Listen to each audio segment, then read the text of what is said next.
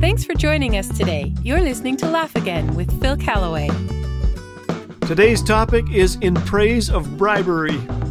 I'm tucking an 8-year-old into bed. We've been throwing a baseball and kicking a football, and 8 o'clock has arrived too fast. Sometimes I get sad, he says, as I pull the covers high.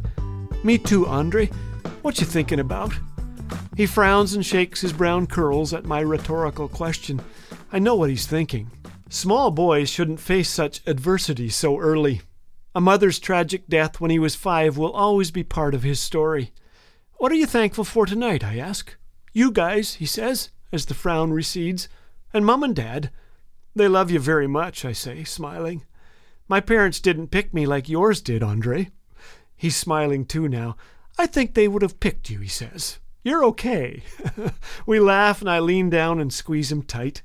Can you sleep? No, he says. So I sit down on the edge of the bed. I want you to close your eyes and listen to something. Come on. He scrunches his peepers tight. The Lord is my shepherd. I have everything I need.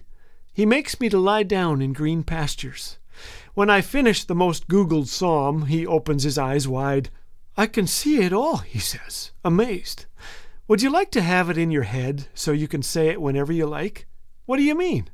You can memorize it. Tell you what, I'll pay you $20 if you do. His eyes are wide again. $20, he says? It took a little more coaching, but before long, Andre came to me with the world's widest grin. Grandpa, he said, I'd like to tell you something. So I turned on a little app on this phone of mine, and you can hear it for yourself. The Lord is my shepherd, I have all that I need. He lets me lie down in green meadows. He leads me beside peaceful streams. He renews my strength. He guides me along right paths, bringing honor to his name. Even though I walk through the darkest valleys, I will not be afraid, for you are with me. Your rod and staff comfort me. You prepare a feast for me right in the presence of my enemies. You honor me by anointing my head with oil. My cup overflows with your blessings. Surely your goodness and unfailing love will pursue me all the days of my life, and I'll live in the house of the Lord forever. Psalm 23. Andre, that's so cool. So here's my confession. I'm paying these kids to read and memorize the Bible. Some might say that's God's word. You shouldn't have to bribe them. Well, here's the problem with that logic. I was a kid once. I was interested in everything but reading and memorizing Scripture until Dad realized I would shipwreck my life without some divine guidance. So he bribed me. Now I'm doing the same. I've made some lousy investments along the way, but pouring time and a little cash into my grandkids with their parents' blessing is one of the best investments I'll ever make. You see, almost nowhere are our children discovering morals and learning values, and it needs to start at home. And God's word never returns void or empty. When Andre finished, I gathered the other grandkids around, presented the boy with a crisp Canadian 20, and told the rest of those grandkids how they can receive the same.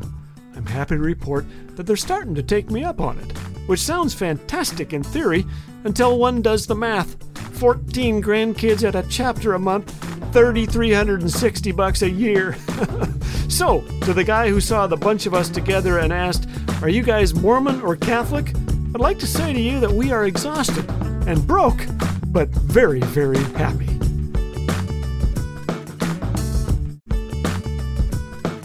Experience the clean family humor of Laugh Again with Phil Callaway 24/7 on Laugh Again TV. Available on YouTube anytime. Bite-sized videos guaranteed to make you laugh, think, and encourage your walk with Jesus.